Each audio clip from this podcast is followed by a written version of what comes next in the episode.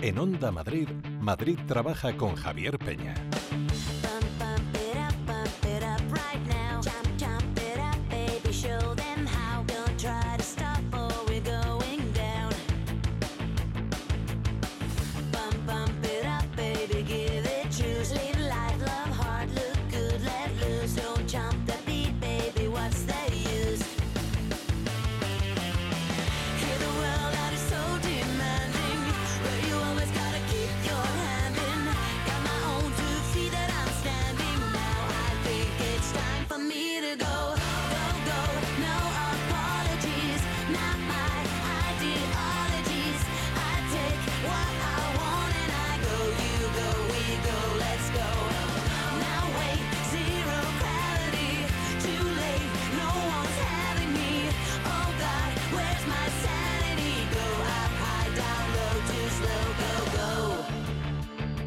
Muy buenas tardes, es noticia de esta mañana y seguramente tardaremos unos cuantos días en saber la trascendencia real que tiene. Y es que el Tribunal de Justicia de la Unión Europea considera que la legislación española no incluye medidas en las administraciones públicas para prevenir y, en su caso, sancionar el abuso de la temporalidad. Indica que convertir a los indefinidos no fijos en fijos es la solución. Esto es de enorme trascendencia porque hasta ahora aquellas personas que llevaban un tiempo en la administración como interinos o como personal temporal, porque los interinos son funcionarios, los laborales son temporales, al final se acudía a esa fórmula que siempre nos ha hecho tanta gracia aquí en el programa de los indefinidos no fijos, que, para que os hagáis una idea, indica que tienes un puesto de trabajo relativamente estable, pero no del todo, porque si algún día esa plaza sale a oposición, te vas a tu casa. Es que iba a decir otra expresión, pero queda feo. Estamos, creo que en horario infantil, aunque eso no sé yo si tiene que ver con la radio, pero lo vamos a respetar.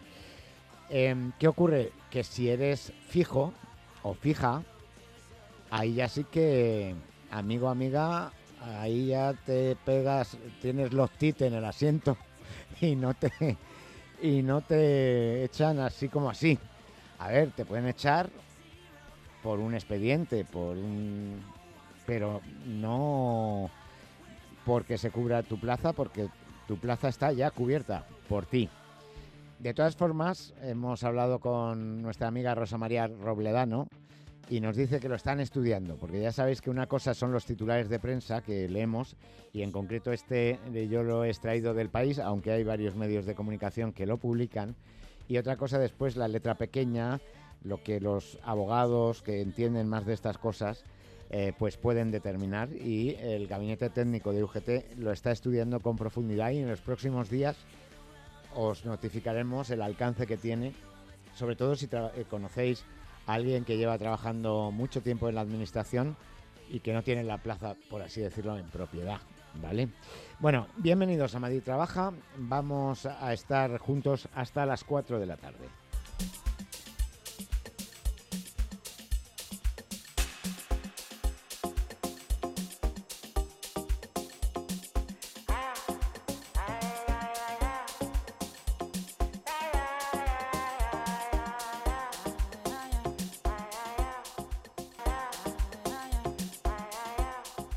Y esta noticia, que es tan importante, porque es que estamos hablando de cientos de miles de personas que están en esa situación de interinidad en las administraciones públicas, ha dejado en un segundo plano otro día que me parece muy interesante y que desde luego también tenemos que tener un espacio dedicado a ello, aunque nos ocupamos los 365 días.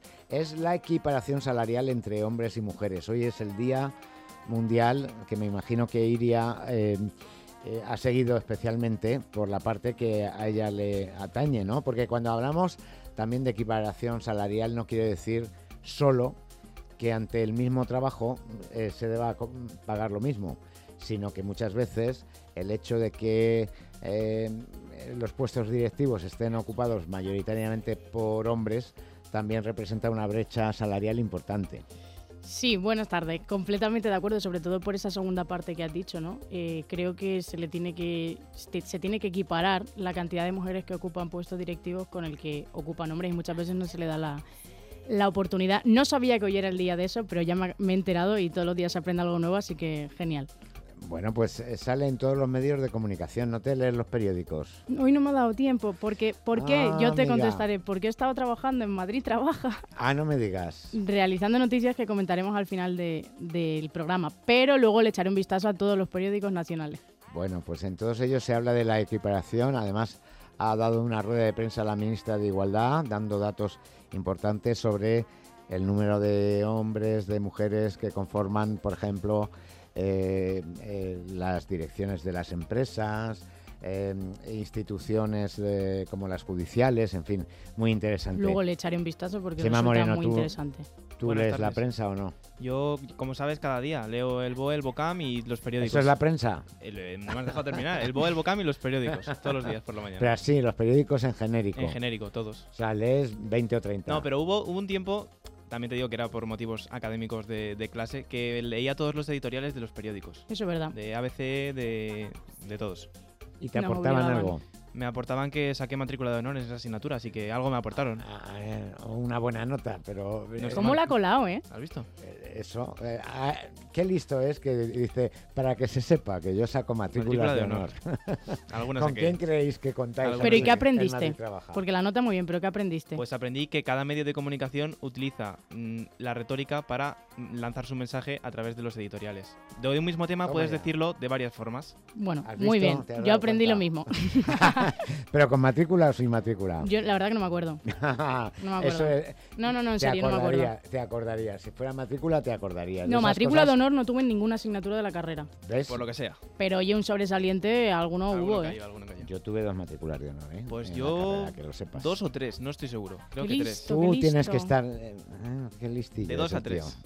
Es que a vosotros os las dan más fáciles. En mi época eran más difíciles. Sí, ya. Será eso. Bueno, vamos a saber cuántas matrículas de honor han obtenido nuestros oyentes en las redes sociales. Sí, claro, si nos quieren hacer llegar cuántas matrículas de honor o cualquier otra cuestión con respecto al programa, lo pueden hacer a través de Twitter con @MadridTrabajaOM. O en Facebook, en LinkedIn y en TikTok, que somos Madrid Trabaja. Dicho lo cual, tenemos ofertas de trabajo que ofrecerte. Empezamos con otra bolsa de empleo permanente en la Consejería de Educación, pero sí, no son las de música del otro día. Hoy hablamos de las especialidades de lengua castellana y literatura y matemáticas. Estas bolsas van destinadas a cubrir vacantes temporales que requieren de contar con la titulación universitaria. Repito, estas bolsas destinadas a cubrir vacantes temporales requieren de contar con la titulación universitaria correspondiente en cada caso. En el proceso selectivo se valorarán los méritos académicos, profesionales y de idiomas, y el plazo para presentar solicitudes ya está abierto. Yo me has asustado tanto que cuando he visto el titular digo, ya me he traído las ofertas del día anterior, porque soy capaz, ¿eh? No me subestiméis, que soy capaz de hacerlo. Era para que estuvieras atento. Claro. Hay una oferta de trabajo para técnico de instalación de sistemas de vigilancia en Coslada. Para instalar circuitos de seguridad y vigilancia mediante cámaras o instalaciones eléctricas en general. Deberá contar con estudios de grado medio o superior en electrónica o similar y además tener experiencia de al menos 2 años en cableado de instalaciones de sistemas de seguridad y cámaras. Ofrecen un contrato a jornada completa de 40 horas semanales de lunes a viernes de 8:30 a 4:30 con salario a concretar. Buscan vendedores de muebles en tiendas de la Comunidad de Madrid. Esta empresa busca cubrir varios puestos de vendedor, valorarán que tengan experiencia y carnet de conducir y ofrecen un contrato indefinido a jornada completa con formación a cargo de la empresa y una remuneración de 1.100 euros al mes en 14 pagas. Que nos dijo el responsable que irá subiendo en función de los resultados que se obtengan en las ventas. En Getafe buscan cocineros con experiencia. Sí, con experiencia de al menos 4 años en puesto similar para trabajar en un restaurante situado en el polígono industrial de Getafe. El contrato que ofrecen es temporal con posibilidad de convertirse en indefinido a jornada completa de lunes a viernes de 7 a 4 de la tarde y con un salario de 1.500 euros al mes. En mi antiguo barrio hay una oportunidad para personal montador de estructuras metálicas, en Vicálvaro, que no he dicho. Que todo el mundo lo sabe, pero hay que recordarlo, en Vicálvaro. Exacto. Trabajarán en el montaje de estructuras metálicas prefabricadas, apoyo a la preparación de instalaciones y a la gestión de almacén. Deberán tener conocimientos básicos de electricidad y fontanería, carnet de conducir tipo B, curso de prevención de riesgos laborales de 20 horas y experiencia. El contrato al que aspiran será indefinido a jornada completa de lunes a jueves de 8 a 6 y viernes hasta las 2:30. Por un salario según convenio. Oferta para oficial de primera técnico frigorista en tu municipio, en tu ciudad, que luego si digo otra cosa se enfada el señorito. Alcobendas. Deberá encargarse del mantenimiento, reparación e instalación de equipos de climatización. Además requiere de contar con el carnet, esto no sé si lo voy a decir bien, RITE. RITE. Vale, bien. El de manipulación de equipos con gases fluorados y tener experiencia previa de al menos 3 años. El contrato que ofrecen es indefinido a tiempo completo y el salario es de entre 26.000 euros y 32.000 euros brutos anuales. RITE son unas siglas, ¿eh? Por ya, eso pero se, no sabía si decirlo en inglés. Por eso se lee RITE. Pero no vayas a ser de los que leen en inglés las siglas. Claro, pero yo qué sé, por si acaso. Y no me refiero a nadie. No miro a nadie. Porque no está presente. Porque no está presente. Bueno, que si te interesa cualquiera de estas ofertas de empleo, si cumples con los requisitos, visita la página web de Onda Madrid. Allí tenemos un apartado, los de Madrid Trabaja. Si pinchas sobre él encontrarás las ofertas de empleo de este 22 de febrero.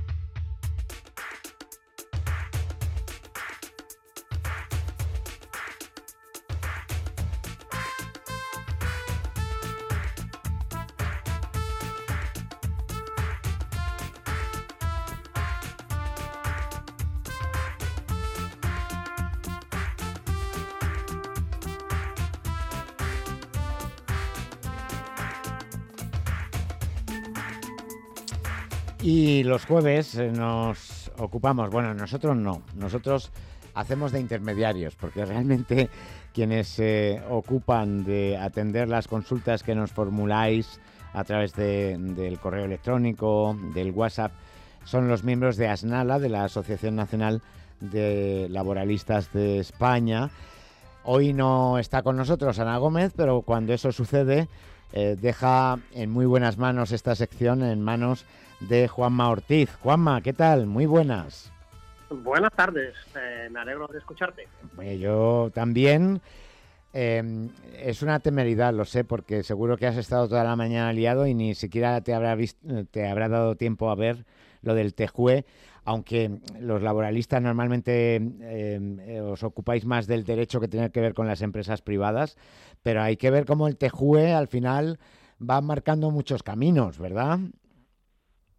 Javier, estábamos esperando porque una de las materias que yo toco muchísimo en laboral es precisamente el personal al servicio de las administraciones públicas. Y tengo muchísimos clientes precisamente con esta condición de indefinidos no fijos. Por lo tanto, estaba al tanto puntual de la salida de esta sentencia, que en definitiva yo creo que viene a seguir la línea de un auto que resolvió una cuestión prejudicial del Juzgado Social número 3 de Barcelona, que ya apuntaba que a los indefinidos no fijos le era de aplicación la directiva de la contratación temporal. Y evidentemente esta sentencia, que todavía no he tenido la oportunidad de leerla en profundidad para ver el contenido, pero era indudable que tenía que resolver el asunto de los indefinidos no fijos dando una solución, y por el momento no queda otra claramente que declarar los fijos en sus puestos de trabajo. Claro, pero yo, Juanma, mira, ya que tenemos el lujo de que estés con nosotros en este día y por supuesto a espera de que leáis la sentencia, porque como digo, luego hay que leer textualmente lo que dicen los magistrados del Tribunal de Justicia de la Unión Europea. Pero yo desde fuera, sin tener la menor idea, ¿el proceso de estabilización no pretendía precisamente eso? Es decir, darle una solución a muchos indefinidos no fijos. Era precisamente, yo lo denominé una amnistía general. Claro. ¿De acuerdo? Era simplemente una especie de, ante el gran problema que existía en la temporalidad en la administración pública, que era aproximadamente de un 35%, lo cual es una auténtica barbaridad. Y la Unión Europea ya nos tiró de orejas a España diciendo que la temporalidad en España no se podía consentir, y si en el sector privado estaba en torno a un 25%, en la administración pública era de un 35%. Claro. Esa ley 2021 de 28 de diciembre precisamente lo que hace es establecer unos procedimientos extraordinarios para el personal bien indefinido no fijo temporal que ocupara el puesto ininterrumpidamente anterior a enero de 2016, como si fuera una amnistía general, para darles una oportunidad sin pasar por una oposición, simplemente con un concurso, para estabilizar sus plazas. Esto ha sido polémico, sobre todo por los sindicatos y las administraciones, pero es que era un problema tan grande, tan gigante, que es que solamente cabía esta solución que yo, como te digo, la denominaba amnistía general. Claro, pero yo por eso interpreto, Juanma, que al final, ya digo... Todo cogido, y en los próximos días hablaremos en profundidad de este asunto cuando ya la sentencia la hayan podido leer expertos como Juanma Ortiz, los sindicatos, etcétera.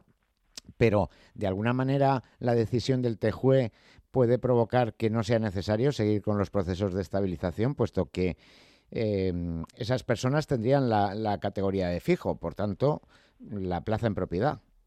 En absoluto, Javier, en absoluto. Todas las personas van a tener que pasar por un procedimiento judicial para que se les reconozca esta condición. Es exactamente igual que la categoría de indefinido no fijo.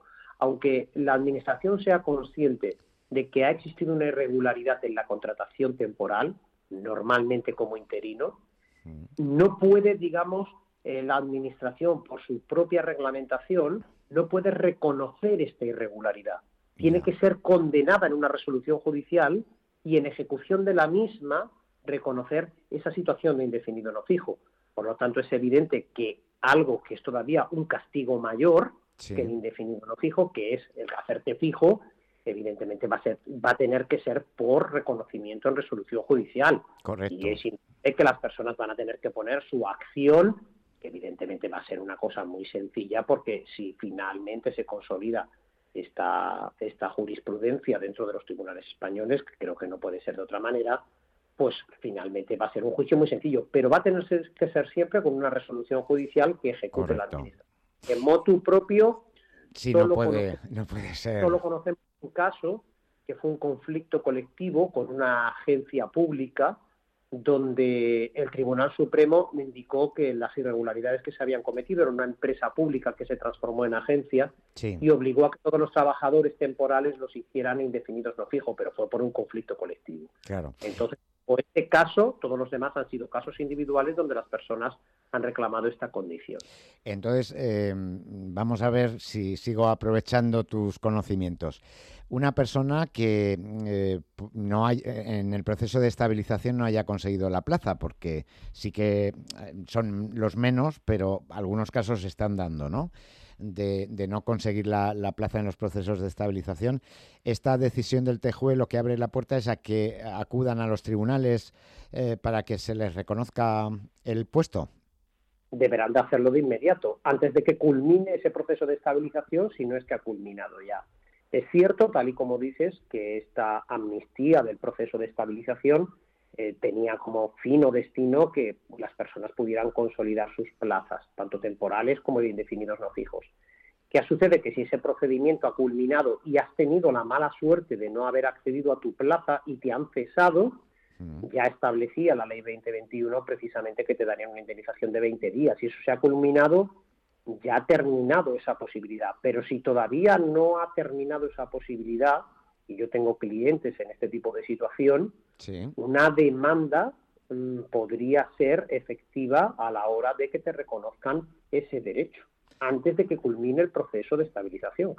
Correcto. Pues me parece muy interesante, ya digo que en los próximos días, pues Juanma, probablemente independientemente de esto del jueves, igual la semana que viene, si dispones de un ratito para atendernos, ya una vez que hayas leído la sentencia, volveremos a abusar de tus conocimientos, porque me parece que tiene mucha trascendencia para muchas personas. Al fin y al cabo estamos hablando, como tú decías, de un momento en el que el 35% de la plantilla del sector público era temporal, interino, como lo queramos denominar, ¿no? Con lo cual, pues evidentemente estamos hablando de muchas personas y de muchas situaciones. Y luego al final, Juanma, tú lo sabes por tus clientes, estamos hablando de las vidas de muchas personas, ¿no? Porque al final la diferencia entre tener un puesto estable a no tenerlo, está la diferencia entre tener un plan de vida o no tenerlo, ¿no? Está claro, Javier. Estamos hablando de familias. El problema de esta temporalidad en la administración es que gente que entró muy joven, han pasado 10, 15 años sí. y siguen en los mismos puestos de trabajo. Claro. Y la mayoría de ellos empezaron solteros y hoy en día tienen una familia, tienen hijos, tienen unas obligaciones, tienen una hipoteca. Y claro, a estas personas ahora ponlas a estudiar una oposición o ponlas, pues claro, son situaciones que evidentemente se complican mucho. Claro. Te voy a dar un apunte, que es una teoría que yo he utilizado en algunos juicios, y es que tú fíjate, para declarar a una persona indefinida no fija, el argumento fue el artículo 70 del Estatuto Básico del Empleado Público, que establece que si cualquier administración contrata a una persona temporal, en el plazo de 3 años, esa plaza tiene que sacarla a una oposición. Sí. El traspaso de ese tiempo es el castigo que se le impone a la administración, convirtiendo esa plaza temporal en indefinida no fija. Pero una vez que a ti te han reconocido como indefinido no fijo en una sentencia judicial, donde lo que se está declarando es que tu contratación temporal es irregular sí. por haber traspasado ese plazo de 3 años, una vez que te convierten en indefinido no fijo, la administración tiene la obligación de sacar la convocatoria de esa plaza. Claro. Si se han pasado los 3 años después de declararte indefinido no fijo, ¿qué castigo es el que se aplica? Claro. Esta es la solución que adopta el TJUE. Es decir, oiga, a usted ya cometió una irregularidad no sacando en 3 años la plaza. El castigo es indefinido no fijo. Pero es que una vez hecho esto, han pasado otros 3 años y usted sigue sin convocar la plaza. Claro, cuando ya está advertido de su irregularidad y de su ilegalidad. Entonces, claro, hay que dar una solución. Evidentemente, quizá el fijo no sería lo deseable, puesto que no respeta los principios de igualdad, mérito, capacidad del artículo 103 de la Constitución. Pero, claro, es que la administración es completamente es muy cabezona y no establece unos procedimientos de cobertura de las plazas y perpetúa situaciones irregulares durante muchísimos años. Es que, Juanma, es indudable que muchas veces la administración en materia laboral ejecuta determinadas decisiones que si las adoptase una empresa privada, a la empresa privada se le caía el pelo. Claro. Si fuera solamente eso, yo tengo, como te he dicho, soy experto en esa materia, tengo muchísimas ejecuciones contra la administración y te puedo asegurar que después de haber ganado una sentencia, la fase de ejecución se convierte en un nuevo juicio que puede durar exactamente lo mismo que el juicio precedente. Es una auténtica barbaridad. Y eso que la administración tiene una prerrogativa, y es que en ámbito laboral la ejecución de una sentencia contra la administración ya tiene un plazo la administración de 2 meses desde la firmeza de la resolución sí. para dar cumplimiento voluntario. Y si no da cumplimiento voluntario, se puede pedir la ejecución y tiene 1 mes más para cumplir.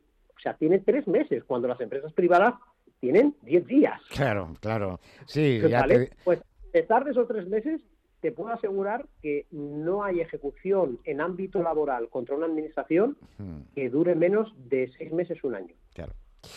Bueno, pues, oye, Chema, que vamos a dar el correo electrónico y el WhatsApp, ¿no? Si te parece bien, sí.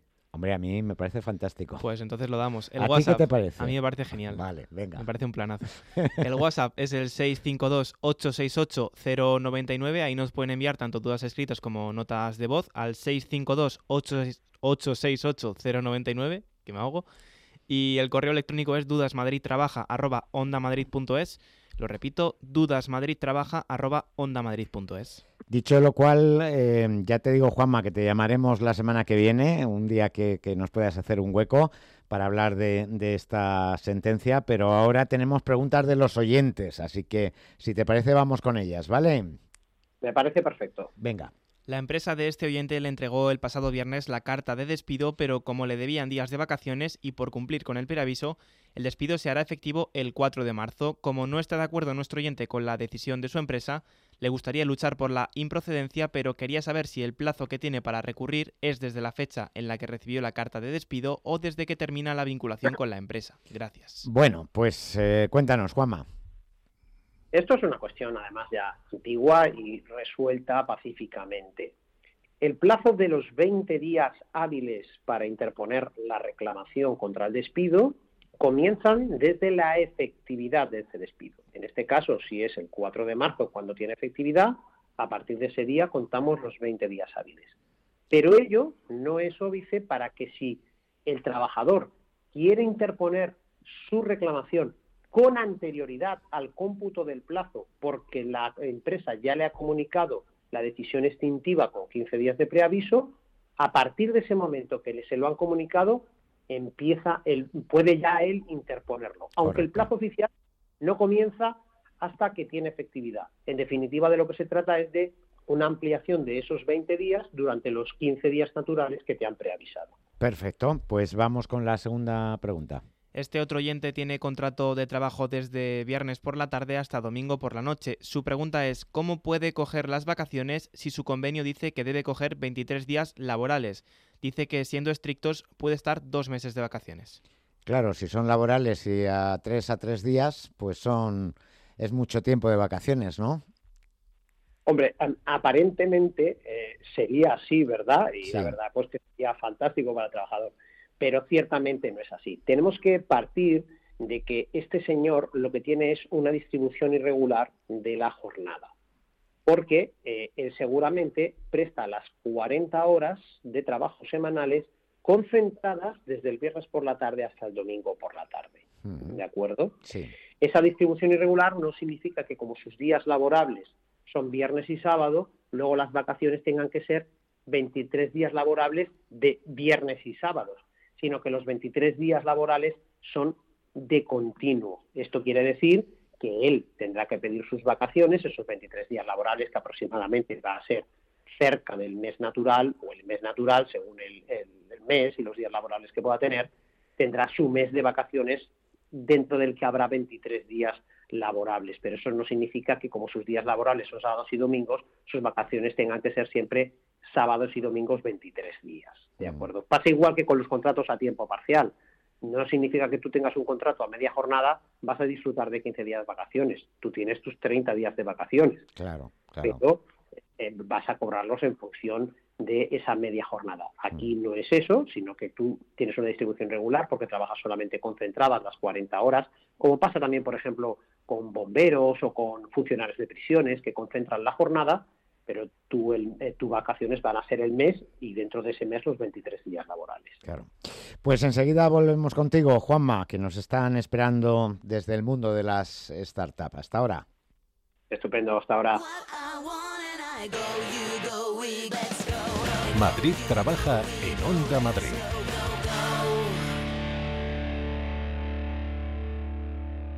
Asesoría Grupo Neopyme, tu asesoría de confianza desde hace más de 15 años, ahora más cerca de ti. Tu empresa estará en las mejores manos. Nuestro personal altamente cualificado se pone a tu disposición desde ya. Infórmate en gruponeopyme.es. Grupo Neopyme, asesoría, gestoría con mayúsculas.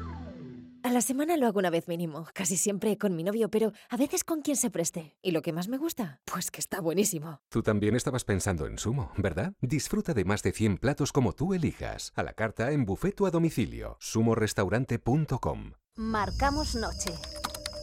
Seleccionamos 50% de nacional y 50% de internacional.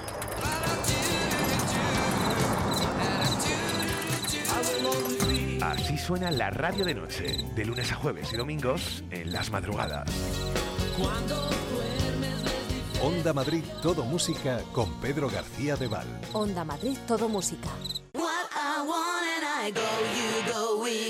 En Onda Madrid, Madrid Trabaja con Javier Peña.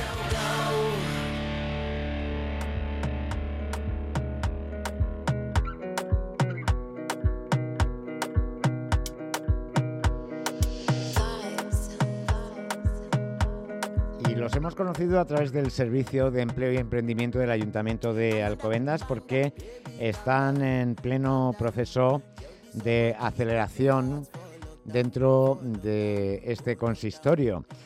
Son los representantes de Archepet, que enseguida vamos a conocer a qué se dedican y su historia un poco, ¿no? Empezamos saludando a Rosa Andújar, que es la responsable de marketing digital de esta empresa. Rosa, ¿qué tal? Hola, buenas, ¿qué tal? ¿Pero tú formas parte del accionariado o eres trabajadora?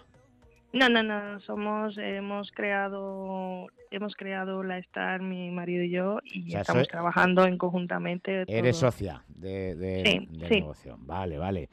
Y tu marido, que es Ricardo Gallo, ¿no? Sí, él trabaja la parte que es técnica, todo lo que es programación, todo lo que es software y todo lo demás. Es el responsable técnico. Bueno, Ricardo, buenas tardes. Muy buenas tardes. Bueno, ¿cómo surge la idea, Rosa, de Archepet? También te tengo que decir, bueno, primero, ¿qué es? Porque por lo que he leído es un chip, ¿no?, para mascotas. Sí, en realidad Archepet no solamente será un GPS, será tecnología avanzada para ayudar el nivel de... ¿Cómo te explico? Para que los paseos, por ejemplo, para la mascota sean mucho más técnico. A la hora de localizar, porque tenemos en el mercado a dos en realidad, uno que es por Bluetooth, otro que es de otra empresa que no es española. Sí. Entonces lo que vamos a hacer es, para el mercado español, ayudar a nuestras mascotas, porque hay algunos que se no pierden, hay otros que le hacen hurto, y ya tenemos un mercado ahí ahora mismo que está un poco en crecimiento. Claro. Facilitarles a las personas el hecho de que estén tranquilos. Ya. Si pasa algo, pues que no sea solamente algo puntual. Si pasa un día o 2 días, tenga todavía la oportunidad de encontrar a su mascota. Y no solamente con un GPS, sino también con otros productos que todavía no estamos trabajándolo, sí, pero todavía no lo hemos sacado también. Bueno, Ricardo, ¿qué aportáis? Porque, como comentaba Rosa, sí que hay ya soluciones en el mercado, no sé si parecidas. ¿Aportáis vosotros algo más en cuanto a esa labor un poco de seguimiento de nuestra mascota en el caso de que se nos extravíe? Que en aquellos municipios donde se permite el paseo libre de perros, pues es bastante frecuente. Sí, digamos que lo que pretendemos, en todo el mundo de Archepet, que no es solo lo que es la localización de la mascota, sino tener datos de la mascota y un poco la salud, un poco de medicinas, un poco de todo. De momento nos estamos volcando en lo que es la localización, un aparato que puedan llevar las mascotas, perros, gatos, sí, en los que nos estamos volcando ahora mismo, para que podamos tenerles un poco los pasos que llevan, por dónde se encuentran, una escucha remota. Pues si tiene una caída o si hay un movimiento brusco porque a lo mejor alguien lo ha sustraído, cualquier situación que se pueda dar. Lo detecta tecnológicamente el chip. Eso es. Tiene un acelerómetro que es capaz de detectar esos cambios bruscos de movimientos. Bueno, de cualquier manera, Ricardo, habéis llegado a esa aceleradora del Ayuntamiento de Alcobendas, ¿con qué intenciones? Pues de aprender. Aprender, ¿no? Aprender, porque tenemos ya el 80% ya programado del aparato. Sí. Y no hace falta más lo que es la parte emprendedora de asesoramiento, y ellos pueden ayudarnos en este proyecto. Hombre, la parte de marketing digital seguro que tenéis mucho apoyo, ¿no? Sí, también hemos estado haciendo un curso, nos falta también otro, y la verdad es que estamos muy contentos del hecho de que nos hayan cogido, le hayan parecido atractivo nuestro producto, nuestro proyecto, y estamos encantados. Porque todavía no lo estáis comercializando, ¿no? No, estamos en fase ya para sacar el piloto, ya le estamos probando. El producto mínimo viable que llaman, ¿no? Sí. Entonces, la prueba de campo. Ah, la prueba de campo, vale. Sí. Fenomenal. Entonces estáis en ese proceso. Claro, es que hemos estado indagando, todavía la web no la tenéis accesible, con lo cual estáis empezando, ¿no? Sí, lo que es a nivel de mostrarlo online o de cara al público sí está un poco ahí entre medias, pero lo que es la parte técnica, el funcionamiento del aparato, está un 80%. No hemos volcado más en sacar todo y ya luego, cuando ya lo tengamos cerrado, pues ya mostrarlo al mundo. Claro. Ricardo, porque todo esto, ¿cómo surge? ¿Cómo surge vuestra idea? Al final, una startup lo que se plantea es resolver una necesidad, ¿no? Y la vuestra está muy clara, nos lo habéis explicado, pero ¿cómo llegáis hasta ese punto de determinar que eso es una necesidad? Digamos que llevamos metidos en el mundo del trabajo por cuenta ajena desde hace ya más de 10 años y siempre haciendo proyectos para otras personas. Y hemos tocado diferentes tecnologías y diferentes proyectos. Y nunca hemos hecho nada para nosotros. Y hemos encontrado que desde hace 2 años casi que tenemos mascota, nos hemos dado cuenta del mundo de la mascota, todo lo que conlleva. Sí. Y pues por facilitar. Nosotros nos lo facilitamos a nosotros mismos y por qué no facilitárselo al mundo. Teniendo la posibilidad. Yo sí, como también tengo, y por eso también me ha cautivado vuestro proyecto, porque sé lo importante que es. Ya digo, aquí todavía en la Comunidad de Madrid hay ayuntamientos que no permiten que salgan los perros si no es con correa, pero otros que en determinados horarios y en determinados lugares sí que lo permiten, y en esos casos pues todos sabemos que los perros se pueden asustar o efectivamente pues alguien puede robarlos directamente, ¿no? Así sí, que os deseo mucho éxito y ya os llamaremos cuando la cosa esté más consolidada, ¿vale? Rosa, Ricardo, un placer. Muchísimas gracias. Pues hasta la próxima. Gracias. Adiós. Hola. Seguimos, volvemos con Juanma Ortiz, abogado de ASNALA, y con ese correo electrónico que tenéis, que es dudasmadridtrabaja@ondamadrid.es, dudasmadridtrabaja@ondamadrid.es, o el WhatsApp, que es el 652-868099, lo voy a repetir al modo boomer, 652-868099. Ya te ibas a meter conmigo, estabas ahí. No, iba a decir que estamos los dos finos hoy, que yo también me he equivocado al decirlo. Bueno, venga, pues Chema, vamos con la tercera pregunta. Vamos con la tercera. Si la empresa comete fraude de ley en su contrato, nos cuenta este oyente, a un temporal desde 2020 por medidas extraordinarias COVID-19, ¿podría renunciar sin que costase como una baja voluntaria? Y nos pregunta también si debería pasar por un trámite de conciliación y o juicio. A ver, cuéntanos, Juanma. Pues bueno, le contesto al oyente. Vamos a ver, en primer lugar, que el contrato sea fraudulento es indistinto a la hora de solicitar la baja voluntaria una vez traspasado el periodo de prueba. En periodo de prueba, tanto la empresa como el trabajador pueden desistir sin necesidad de ninguna causa. Una vez que se ha traspasado ese periodo de prueba, si el trabajador decide causar baja voluntaria en la empresa, con independencia de cómo sea el contrato, debe de preavisar con 15 días de antelación, a no ser que el convenio colectivo de aplicación estableciese un periodo superior, ¿de acuerdo? Correcto. Por lo tanto, el hecho de que sea contrato temporal, sea fraudulento o sea un contrato fijo, la exigencia para una baja voluntaria es la misma. Otra cosa es la segunda pregunta que hace, si necesita pasar por un trámite de conciliación o juicio. Si es para pedir la baja voluntaria, no. Ahora, si lo que quiere es que se declare ese fraude en la contratación a efectos de que el contrato se declare fijo, en ese caso tiene dos vías, o bien una, pedirla a él mismo a través primero de conciliación y posteriormente de juicio, o efectuar una denuncia ante la Inspección de Trabajo, que comprobará si ese contrato es fraudulento o no, y la Inspección de Trabajo tiene potestad directamente para hacer una conversión de ese contrato en indefinido. Correcto, pues vamos con la cuarta. Vamos con la última duda. Este oyente es electricista y no quiere hacer horas extras en el trabajo porque no se las van a pagar. Nos dice que antes sí que se las pagaban, pero desde hace unos días su jefe les dijo que no pagaba más.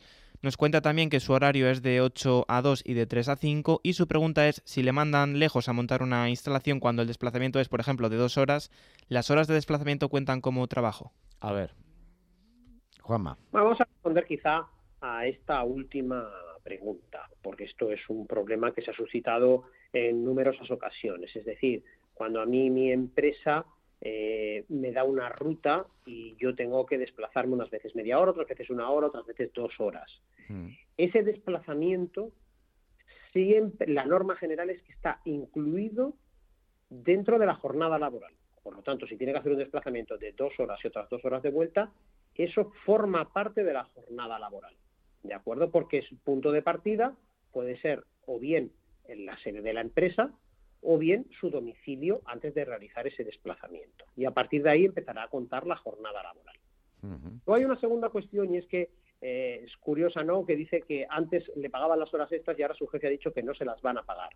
Vamos a ver, la prestación de horas extras, en principio hay que decir que es voluntaria, de carácter voluntaria por parte del trabajador.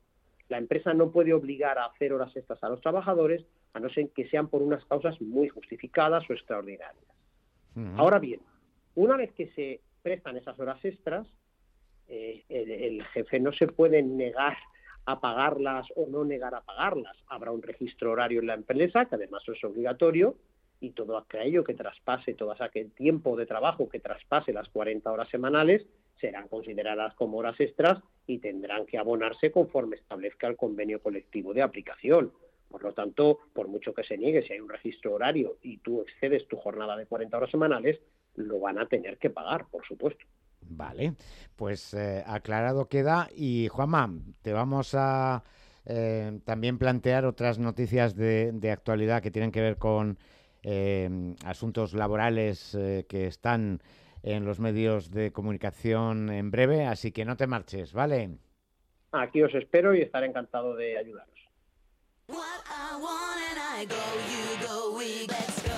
Madrid trabaja en Onda Madrid.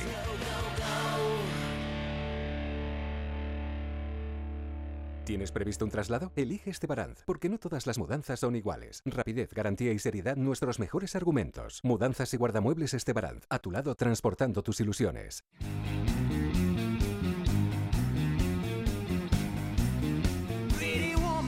Pretty Woman el musical, en el Teatro EDP Gran Vía. Vive la experiencia musical del año. La Pretty Locura ha llegado. Entradas ya a la venta en gruposmedia.com. Mary Kate, Mary Francis, rápido. Los sábados a las 11 de la noche y los domingos a las 10, Última Sesión.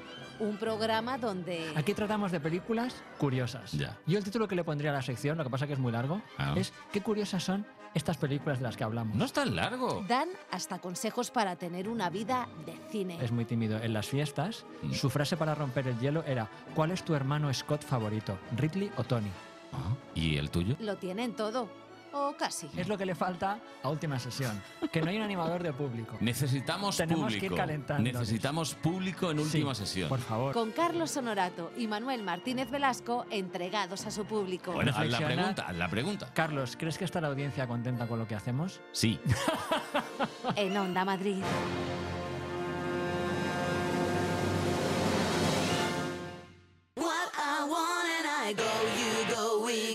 En Onda Madrid, Madrid trabaja con Javier Peña.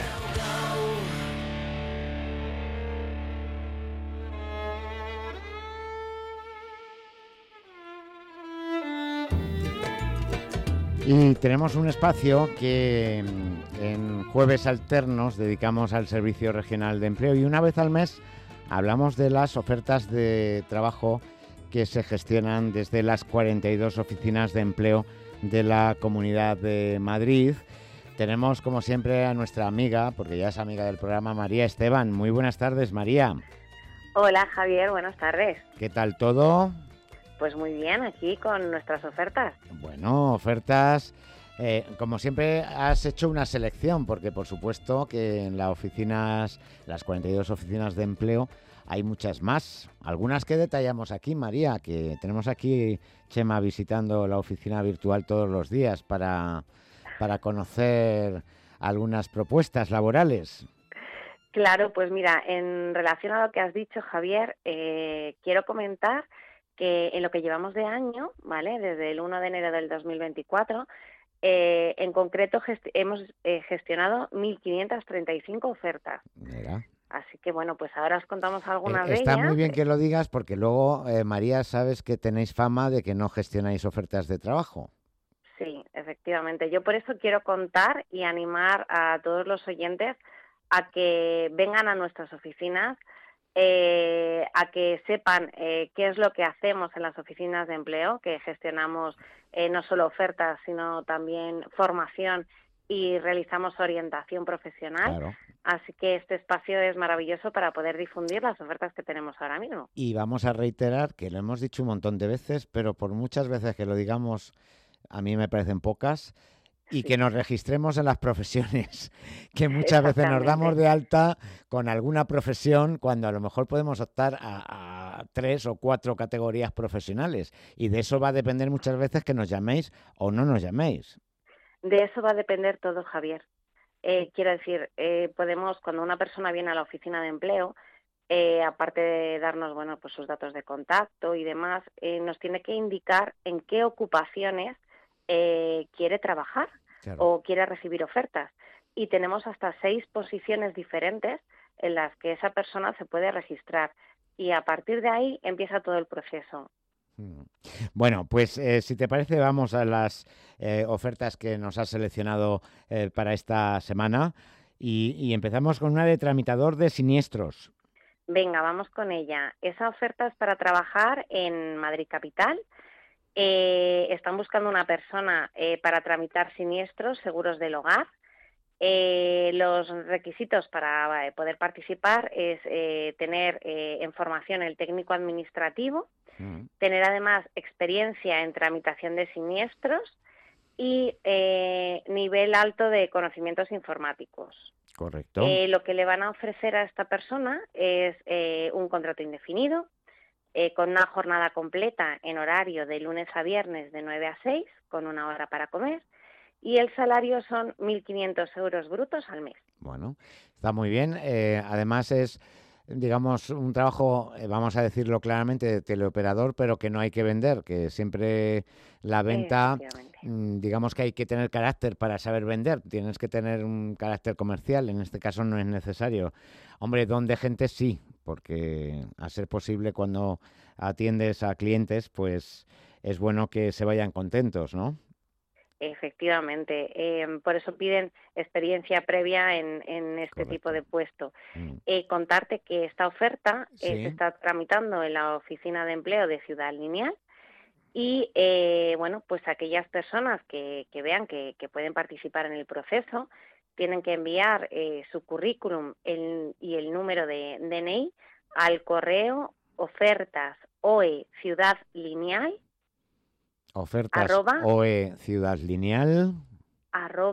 @madrid.org. ¿Y el número nos lo has dado? Sí, no os lo he dado todavía, ya te lo sabes. Sí. 1175. Vale, perfecto. Pues también en Madrid Capital hay una oferta de audio protésico. Creo que lo he dicho bien, ¿no? Audioprótesis, sí, un técnico superior. Vale. Es para hacer la adaptación y la venta de audífonos. Esta oferta es para trabajar en la zona del metro de Ciudad Lineal, es pues aproximadamente el barrio de la Concepción. Uh-huh. Y los requisitos para poder participar en la misma es tener el grado superior en audiología protésica. ¿Vale? En este caso se requiere 1 año de experiencia y carné de conducir y vehículo propio. Vale, pues vamos rápido con el correo electrónico y con número de oferta. Es el mismo en este caso, ¿vale? Es ofertas sencillo. ofertasoe@madrid.org. Y la oferta es la 1316. 1316. Les ofrecen contrato indefinido, es una jornada completa y el salario son 1.900 euros brutos al mes. Correcto. Pues viajamos ahora, desde luego con la mente, que no con la realidad, Alcobendas, porque allí necesitan técnico de contabilidad. Correcto. Hay una empresa que está buscando un técnico en contabilidad. Buscan a una persona que tenga un ciclo formativo de grado superior de Administración y Finanzas y tenga pues un año de experiencia en esta ocupación, le van a ofrecer un contrato indefinido, una jornada completa en horario de 9 a 6 de la tarde y el salario en este caso son 1.600 euros brutos al mes, Javier. Muy bien. Dirección de correo, esta sí que nos cambia, porque si es Alcobendas... Correcto, como hemos viajado hasta Alcobendas, el correo es ofertas@madrid.org y la oferta 1307. 1307, ofertas@madrid.org. Y en Valdemoro, que necesitan cerrajero o cerrajera. Correcto, efectivamente. En Valdemoro se está gestionando también una oferta de cerrajero para un oficial, ¿vale? Para fabricación y montaje de puertas y barandillas. Necesitan tener experiencia previa, obviamente, al ser oficial y carné de conducir. Uh-huh. Y le van a ofrecer contrato indefinido, la jornada es completa, en horario de 8 a 2 y de 3 a 5. En este caso es una jornada partida. Y el salario en este caso son 1.900 euros brutos al mes. Perfecto. Pues vamos con los datos. ¿Dónde tenemos que enviar el currículum si somos especialistas en cerrajería? Venga, pues hay que enviarlo a ofertas@valdemoro.org y en este caso el número de la oferta es el 1353. 1353. ofertas@madrid.org. Eso es, Javier. Pues lo dicho, te esperamos el mes que viene, María. Un placer, como siempre. Un placer. Y mientras tanto, que acudan nuestros oyentes a las oficinas de empleo, que además ahora pueden elegir la que quieran. Antes era la que nos pillase por cuestiones de domicilio, pero ahora se puede elegir, eso sí. Sí es... Exactamente, ahora ya pueden elegir la oficina a la que se pueden dirigir. Si es con cita previa, mejor. Si es con cita previa, mejor, pero atendemos también sin cita. Es decir, nosotros estamos abiertos al ciudadano y pueden les atendemos sin cita previa. Si quieren tener la hora ya solicitada, lo pueden hacer también sin ningún problema. Correcto. María Esteban, un placer. Hasta pronto. Igualmente. Adiós.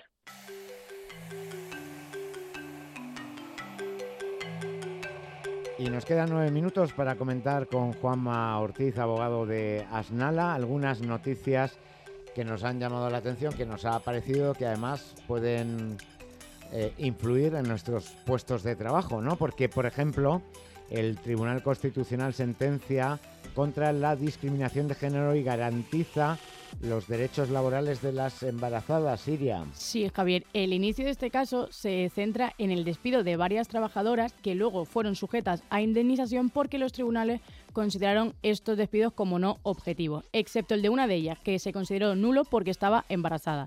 De esta forma, esta trabajadora, la que estaba embarazada, quiso reclamar los salarios de tramitación, que son aquellos que representan los sueldos que se dejan de percibir desde la presentación de la demanda hasta la sentencia. ¿Pero qué ocurrió con esta trabajadora embarazada? Pues que tanto la Administración como los tribunales subsiguientes negaron a la demandante el derecho a reclamar estos salarios de tramitación, alegando una interpretación legal que solo concede esta compensación económica cuando los despidos son considerados improcedentes y no nulos. De esta manera, el Tribunal Constitucional ha criticado esta interpretación por considerarla discriminación por razón de sexo y destaca que el embarazo como hecho biológico exclusivo de las mujeres requiere de una protección reforzada en el ámbito laboral.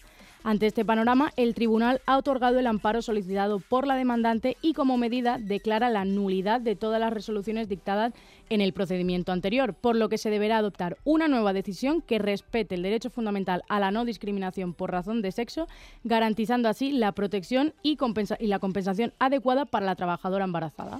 Qué curioso, Juanma, que se interpretase hasta esta decisión del Constitucional que los salarios de tramitación se pagaban cuando el despido era declarado improcedente, pero no cuando era declarado nulo.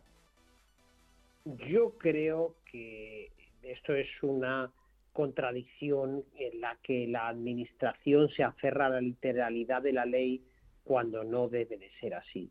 El Fondo de Garantía Salarial no deja de ser un organismo de garantía para, en casos de insolvencia de la empresa, hacerse cargo de indemnizaciones y de salarios hasta un límite que está perfectamente fijado, que son 30 días por año hasta el límite de una anualidad, en indemnizaciones y 120 días de salario. Sí. Y esto debería de aplicarse, sea cual sea la razón por la que el trabajador ha devengado estos salarios, ya claro, sea por improcedencia, nulidad o por cualquier circunstancia. Lo que pasa es que, claro, aquí yo creo que hábilmente el letrado que representaba a la trabajadora ha planteado este asunto desde el punto de vista desde la perspectiva de género, discriminación, ¿no?, por género, sí, y ha sido muy hábil porque el Tribunal Constitucional le ha comprado ese argumento.